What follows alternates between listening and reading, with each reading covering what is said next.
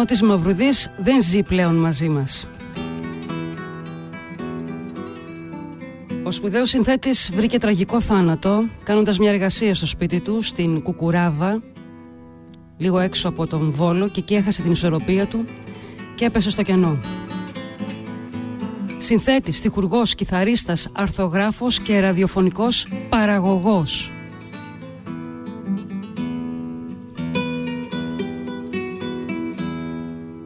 Γεννήθηκε στη φυλακή, έλεγε σε παλιότερη συνέντευξή του. Η μητέρα μου καταδικάστηκε γιατί έκρυβε η οικογένεια έναν αντιστασιακό στα Δεκεμβριανά του 1944 και τη μάνα μου την άφησαν να με γέννησε στο σπίτι με συνοδεία αστυνομίας. Γεννήθηκα και μετά από μερικές μέρες ξαναμπαίνει στο κελί και με παίρνει μαζί της για να με θυλάσει για τα πρώτα βοηθήματα. Δεν είχα και δεν έχω κανένα λόγο να εκμεταλλευτώ τον ορισμό της μητέρας μου.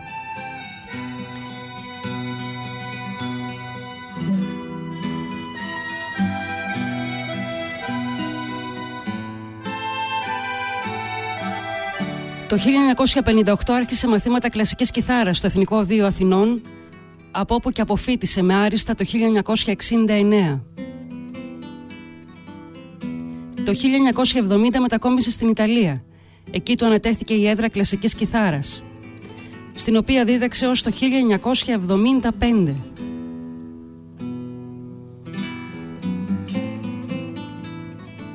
Αργότερα έρχεται στην Ελλάδα και από το 1994 ανέλαβε καθήκοντα προέδρου στη Στέγη Γραμμάτων και Τεχνών του Υπουργείου Πολιτισμού και από το 1995 ανέλαβε καλλιτεχνικός διευθυντής στο Διεθνές Φεστιβάλ της Πάτρας. Ο Νότης Μαυρουδής πριν μερικές μέρες, στις 14 Δεκεμβρίου του 2022, μίλησε στην εκπομπή της Πέτρας Καριώτη, εδώ, στο Ράδιο Θεσσαλονίκη. Ότι κάθε φορά που ακούμε το συγκεκριμένο ήχο ξυπνάνε πάρα πολλές αναμνήσεις, ειδικά όσοι έχουν μεγαλώσει λίγο, τα παιδιά μας έχουν εξεπεταχτεί. Για μένα είναι πολύ συγκινητικό και επίσης είναι εξαιρετικά συγκινητικό που έχω στην άλλη άκρη τηλεφωνικής γραμμής τον κύριο Νότη Μαυρουδή. Καλησπέρα σας. Γεια σας, καλησπέρα. Χαίρομαι πάρα πολύ που συνομιλώ μαζί σας με έναν άνθρωπο που, δόξα τω Θεώ, επειδή εμείς είμαστε οι άνθρωποι του ραδιοφώνου εδώ πέρα, και αν δεν έχουμε μεταδώσει τις μελωδίες σας, και αν δεν μας έχετε συντροφεύσει, και αν δεν μας έχετε κάνει παρέα, μας έχετε συγκινήσει, πόσο μάλλον μέσα από αυτές τις παιδικές φωνές. Τι κάνετε, καλωσορίσατε στην πόλη της Θεσσαλονίκης για δεύτερη βραδιά. Ναι, για δεύτερη βραδιά στη Ζόγια. Τώρα δεν θέλω να πω το δρόμο βέβαια, αλλά εν πάση περιπτώσει. Εμείς οι Θεσσαλονικείς τα ξέρουμε αυτά, κύριε Μαυρουδή. Δεν είναι η Αθήνα, επικρατεί ένα χάος εδώ πέρα. Ξέρουμε τα στέκια, τα μουσικά τα στέκια, τα γνωρίζουμε πάρα πολύ καλά. Ασφαλώς. Καλώς ήρθατε. Καταρχήν, πώς είσαστε, θέλω να μου πείτε. Εγώ συνηθίζω να λέω, όταν με ρωτάνε πώς είμαι, λέω καλά, εκτός από μερικές εκατοντάδες πράγματα. Καλά, εκτός από μερικές εκατοντάδες πράγματα, ναι. Σωστά. Λοιπόν, εν πάση περιπτώσει, αστειευόμενος, είμαι καλά. Είμαι καλά επίσης γιατί πριν από 2 μέρες βγήκε το καινούριο μου άλμπουμ με τον τίτλο 8 κρυφές μπαλάντες. Και χαίρομαι πάρα πολύ που ξαναμπαίνω, ας πούμε, κατά κάποιο τρόπο στην αγορά του δίσκου. Όταν λέω αγορά, εννοώ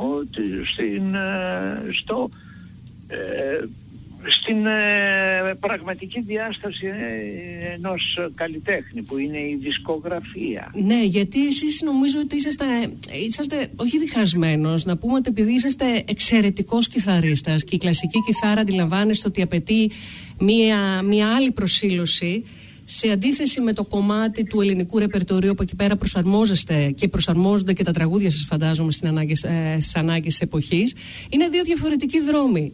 Με έναν μοναδικό τρόπο ακολουθήσατε πιστά και τους 2 δρόμους. Εκτός και αν το βλέπετε ως ένα δρόμο, δεν ξέρω. Εγώ έτσι αυτό που λέτε. Εγώ θεωρώ ότι είναι η μουσική στη μέση. Δηλαδή η μουσική καθορίζει, εγώ παίζω κιθάρα λοιπόν από 13 χρονών παιδάκι, αλλά αυτό που θεωρώ είναι ότι η κιθάρα είναι απλώς ένα εργαλείο που υπηρετεί τη μουσική. Η μουσική λοιπόν είναι αυτή που το πρωτοστατεί, είτε σε μορφή ελληνικού τραγουδιού είτε σε μορφή της κλασικής κιθάρας. Έχω ωφεληθεί πάρα πολύ από αυτή τη σχέση με την κιθάρα και ό,τι μουσική σκέψη έχω για το τραγούδι, ας πούμε, είναι οπωσδήποτε μέσα από την κιθάρα και τη μουσική. Θέλω λίγο να ρωτήσω κάτι. Επειδή και ο γιος μου ξεκίνησε σε ηλικία 7 ετών με την κιθάρα, μάλιστα, είναι θέμα ταλέντου, είναι θέμα δουλειάς, είναι θέμα συγκυριών, είναι θέμα δασκάλου? Τι είναι ένας συνδυασμός όλων αυτών των πραγμάτων που καθόρισαν τη δική σας πορεία μετέπειτα? Ναι, κοιτάξτε, είναι αυτά που είπατε ακριβώς. Έχει να κάνει με το δάσκαλο, έχει να κάνει με το όποιο ταλέντο έχει ή δεν έχει, θα σας πω μετά γιατί το λέω αυτό, έχει να κάνει με πολλά πράγματα. Δηλαδή το να γίνει κάποιος μουσικός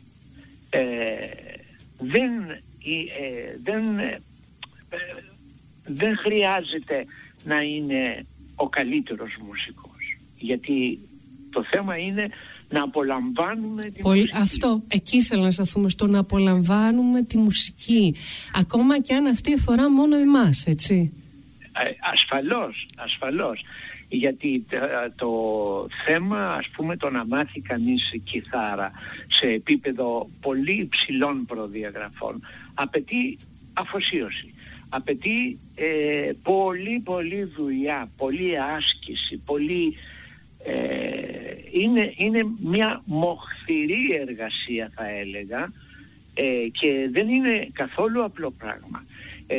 Εσείς δηλαδή έχετε αφοσιωθεί πλήρως στη ζωή σας στο κομμάτι της κιθάρας? Δηλαδή είναι ο έρωτάς σας, είναι η αγάπη σας, είναι το πάθος σας, είναι ο πόθος σας, είναι όλα αυτά μαζί?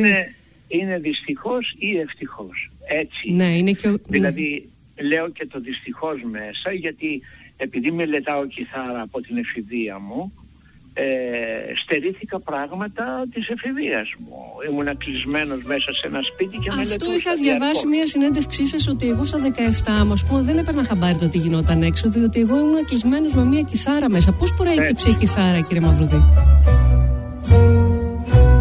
Μες στο φτηνό ξενοδοχείο και στα σεντόνια των πολλών, με σε καθρέφτες δίχως μνήμη, θα ξεκινήσουμε λοιπόν.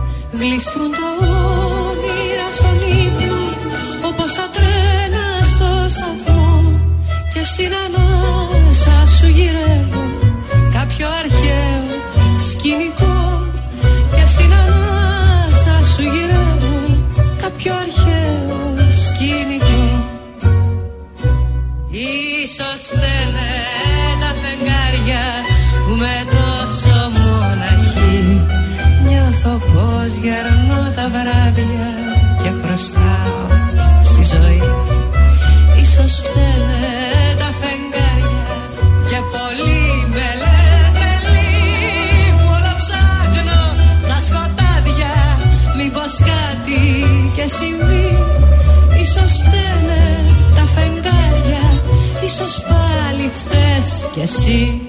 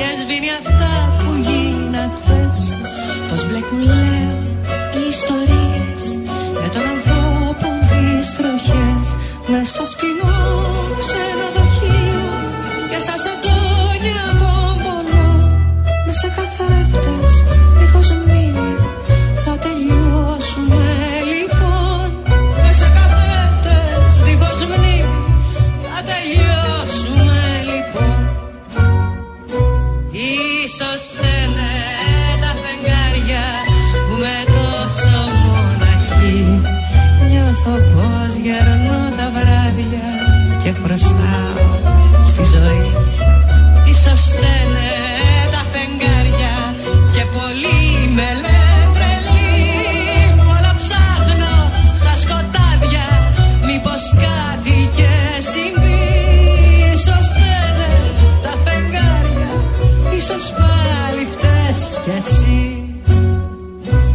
Ακούτε Ράδιο Θεσσαλονίκη, καλό πρωινό σε όλους, καλή χρονιά σε όλους και με το καλό να κυλήσει και αυτή η εβδομάδα, η πρώτη του 2023.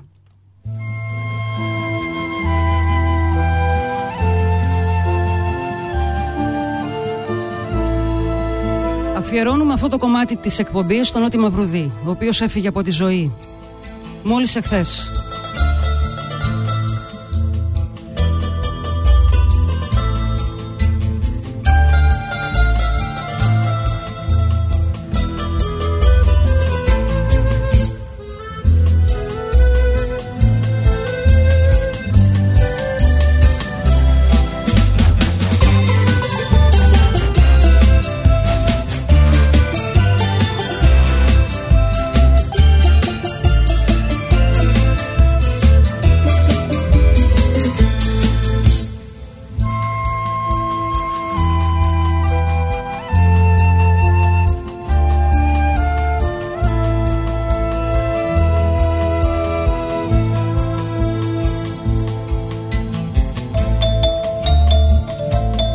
Το μουσικό θέμα που ακούτε έχει τίτλο «Μνήμες του 70» από το δίσκο του Νότη Μαυρουδή «Λούνα Πάρκ».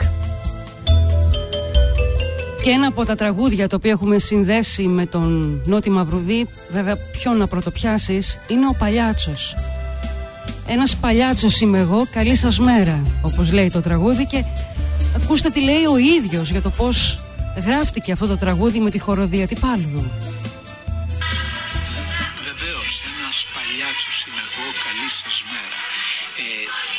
Το τραγούδι με έχει χαρακτηρίσει.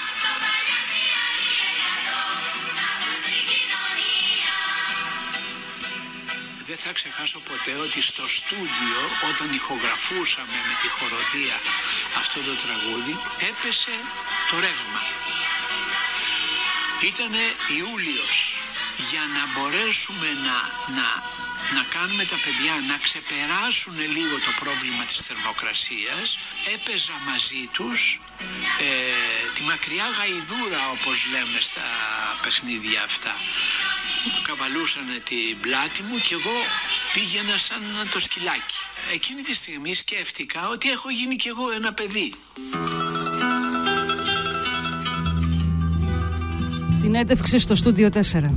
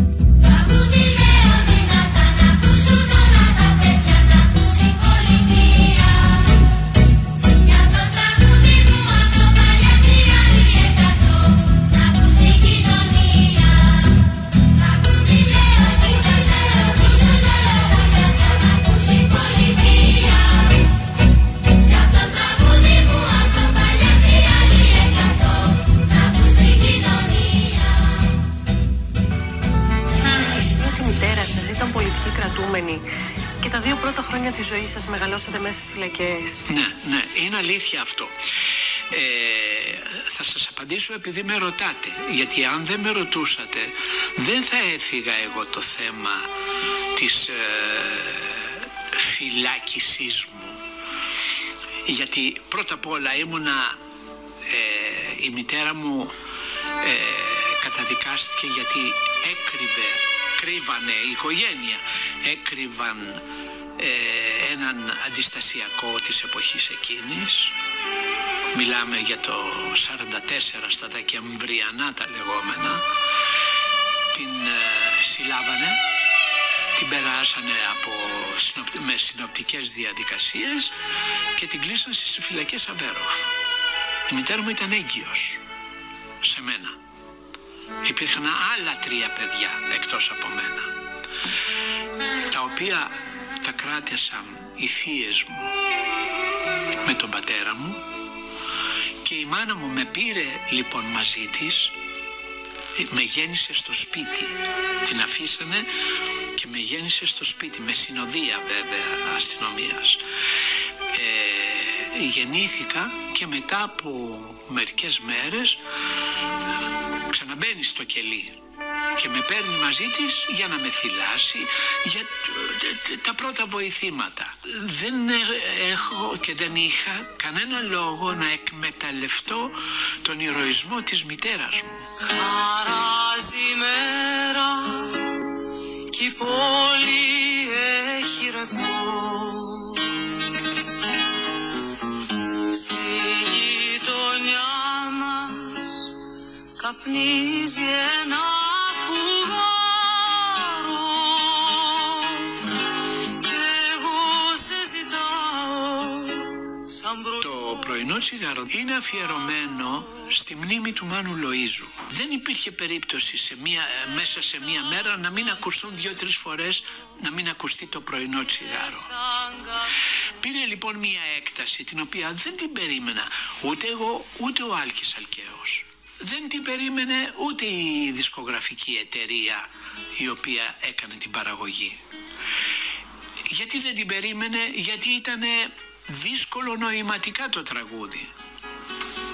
Κι εγώ σε ποντάρω κι ύστερα πάω πάσο σε ένα καρέ τυφλών. Σε ένα καρέ τυφλών, σε ένα καρέ τυφλών.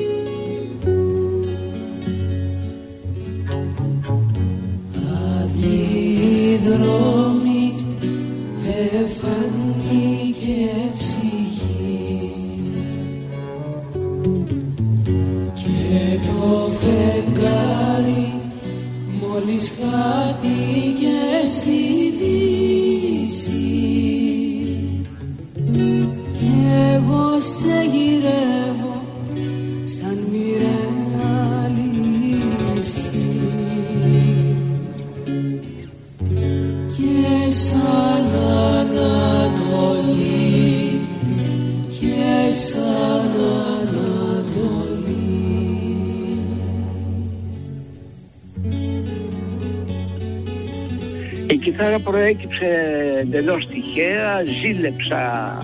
Όταν ήμουν μικρός ζήλεψα ένα γειτονόπουλο που μάθαινε ακορντεόν. Και ήθελα κι εγώ να μάθω ένα όργανο, ένα οποιοδήποτε όργανο. Έτυχε να έχουμε μία κιθάρα στην ντουλάπα της μητέρας μου μία κιθάρα, μία παλιό κιθάρα πολύ φτηνή εν πάση περιπτώσει, και αποφάσισε η μάνα μου να μάθω κιθάρα. Λοιπόν, και με πήγε στο γειτονικό οδείο κάτω στην Αθήνα, στην περιοχή της Καλιθέας.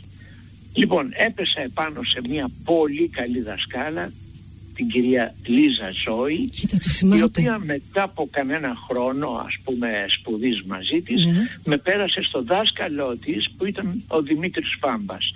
Ήταν ό,τι καλύτερο για την εποχή εκείνη από πλευράς... Άρα ήσασταν και τυχερός, έτσι, πολύ... γιατί πέρα από τη μελέτη σας, γι' αυτό αφοσιωθήκατε μάλλον τόσο πολύ, ήσασταν τυχερός γιατί αγαπήσατε. Πόσο σημαντικό ρόλο παίζει ο δάσκαλος, ο παιδαγωγός, με οτιδήποτε καταπιάνεται, όταν έχει να κάνει με τρυφερά πλάσματα αυτής της ηλικίας, έτσι. Είναι το α και το ω, θα έλεγα. Και μόνο το πάθος που μου μετέδωσε αυτός ο άνθρωπος, ενώ τον δάσκαλο, ήταν το καλύτερο ξεκίνημα. Να ρωτήσω κάτι τώρα, γιατί τώρα το βλέπω ότι έχετε μια ευαισθησία. Ο Παλιάτσος, όπως και το συγκεκριμένο τραγούδι, έχουν έχουν μια απίστευτη ευαισθησία. Είναι σαν να μιλάει ένα παιδί σε παιδιά ή σε ενήλικες με ψυχή παιδιών. Αντιλαμβάνεστε αυτό που σας λέω? Το «Θα βρεθούμε ξανά». Είναι συγκλονιστικό τραγούδι. Ακούστε, εγώ όταν έφτιαξα τα τραγούδια για την παιδική χοροδία, και έχω κάνει 5 δίσκους με παιδικές χοροδίες. Λοιπόν, όταν τα έφτιαξα, ξαφνικά θα ρίξει και ένα μαγικό ραβδάκι με μετέφερε από εκείνη την ηλικία, ήμουνα 40 χρονών όταν έφτιαξα τους παιδικούς δίσκους, με μετέφερε λοιπόν στην παιδική μου ηλικία. Χωρίς αστεία το λέω αυτό, πραγματικά δηλαδή... Το καταλαβαίνω. Μου ξύπνησε μνήμες, μου ξύπνησε διάφορα βιώματα της παιδικής μου ηλικίας και το απίλαψα, έζησα μαζί με τα παιδιά της χοροδίας του Δημήτρη Τυπάλδου, πιτσιρίκια 8, 9, 10 χρονών, και φτιάξαμε αυτά που ακούσαμε προηγουμένως, 2 τραγούδια από αυτά που έχω φτιάξει. Είναι, σας λέω και πάλι, είναι 5 οι δίσκοι. Είναι όλα, ναι, είναι όλα. Βέβαια οι περισσότεροι έχουμε σταθεί σε τραγούδια σαν και αυτό. Τώρα βέβαια σας το μεταφέρω από Αντώνη Καλογιάννη, που μου αρέσει πάρα πολύ η συγκεκριμένη εκτέλεση. Αυτά είναι τα τραγούδια των ενηλίκων που έχουν αγαπήσει, έχουν νιώσει αυτή την λαβωματιά. Επειδή λοιπόν υπήρξε και όχι μόνο παιδί αλλά και ώριμος άνθρωπος, έχω φτιάξει και τραγούδια, όπως βλέπετε, και για τις ηλικίες μας. Βέβαια. Ναι. Και απόψε, πάντως, το βράδυ στη Ζόγια, τέτοια τραγούδια θα ακούσετε, όχι παιδικά βέβαια, όχι με τις παιδικές χοροδίες, αλλά από τη Μαρία Θοήδου, μια εξαιρετική τραγουδίστρια της Θεσσαλονίκης. Ναι, και με τη συνδρομή του κιθαρίστα, του συνεργάτη μου, του Γιώργου το Σικιά. Άρα έχουμε 2 κιθάρες και μία φωνή. Αυτή είναι μία μελλοντική αναζήτηση, θεωρώ, με απίστευτη τρυφερότητα. Έτσι λέμε κι εμείς. Εχθές κάναμε την πρώτη βραδιά και ήταν πάρα πολύ ωραία, με ένα πολύ όμορφο κοινό, το οποίο πράγματι ήρθε για να ακούσει και να αφαιθεί στη μαγεία της μουσικής. Έτσι. Το έχουμε ανάγκη, κύριε Μαυρουδή. Σας ευχαριστώ πάρα πολύ. Ο Νότης Μαυρουδής συνέντευξε στην Πέτρα Καριώτη πριν από μερικές μέρες, όταν βρέθηκε στη Θεσσαλονίκη και βρέθηκε με αγαπημένους φίλους για 2 βραδιές εκεί στη Ζόγια, πριν από 15-20 μέρες εδώ στη Θεσσαλονίκη. Συνέντευξη στην Πέτρα Καριώτη, την οποία μπορείτε να την ακούσετε όλοι αργότερα στο arthes.gr.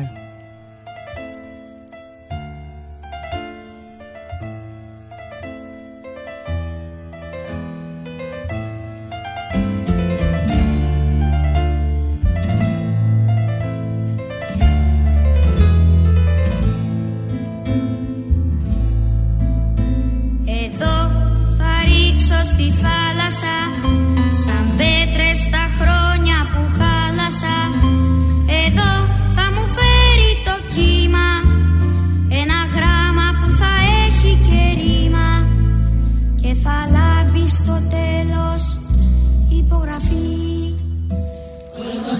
της Μακριάνης φυλή.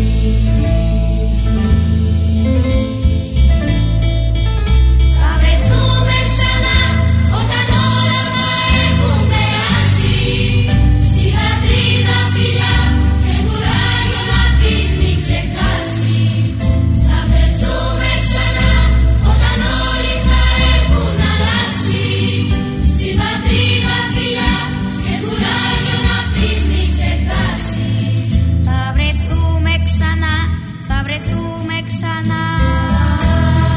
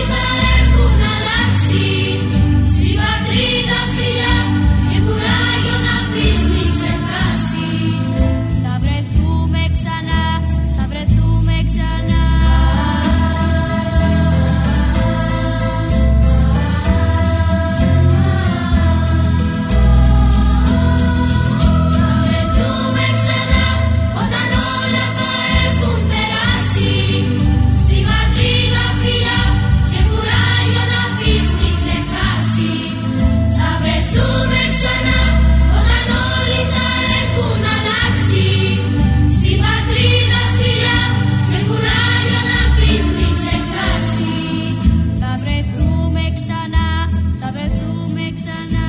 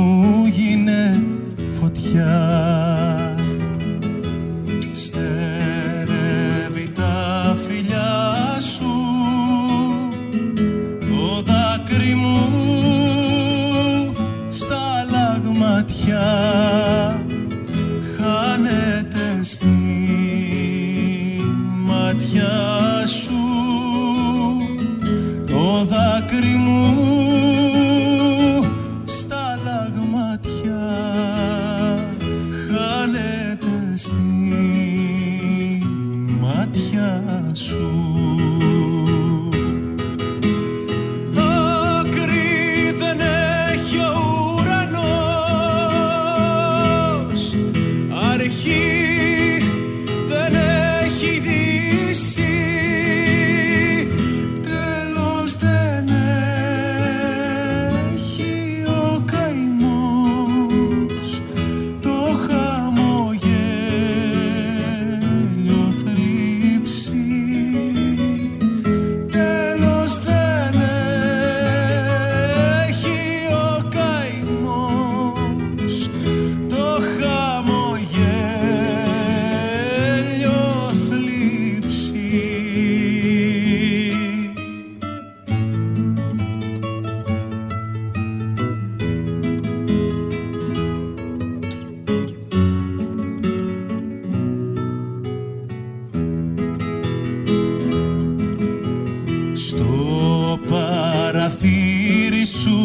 κρυφά.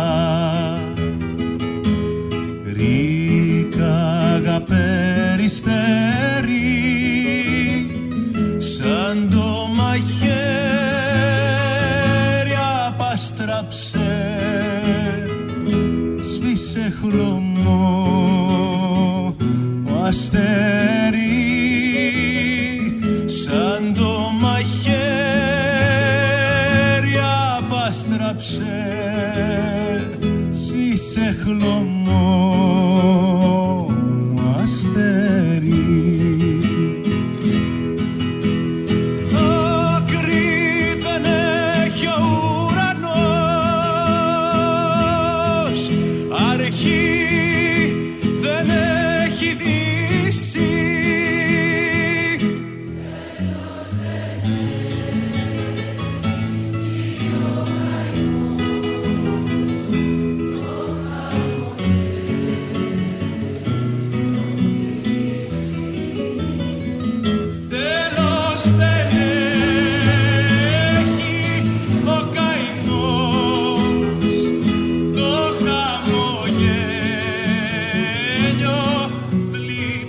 Από τη συναυλία στο Οδείο Ηρώδου Αττικού πριν αρκετά χρόνια. Γλυκερία, Παντελής Θαλασσινός, Νίκος Κουρπάκης, Έλλη Πασπαλά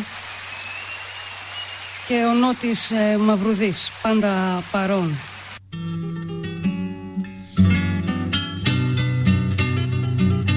Και θα κλείσουμε αυτό το αφιέρωμα στο Νότη Μαυρουδή από μια παρουσία του στην εκπομπή στην υγειά μας. Παίζει κιθάρα, η Γιώτα Νέγκα είναι μαζί του, ο Μίλτος Πασχαλίδης, στην εκπομπή του Παπαδόπουλου. Μες στο φτηνό ξενοδοχείο και στα σεντόνια των πολλών, μες σε καθρέφτες δίχως μνήμη θα ξεκινήσουμε λοιπόν. Γλιστρούν τα στα τρένα στο σταθμό και στην ανάσα σου γυρεύω κάποιο αρχαίο σκηνικό, και στην ανάσα σου γυρεύω κάποιο αρχαίο σκηνικό. Ίσως φταίνε τα φεγγάρια που με τόσο μοναχή, νιώθω ως γερνώ τα βράδια και χρωστάω στη ζωή. Ίσως φταίνε τα φεγγάρια και πολύ με λένε τρελή, πολλο ψάχνω στα σκοτάδια μήπως κάτι και συμβεί. Ίσως ίσως πάλι πες κι εσύ.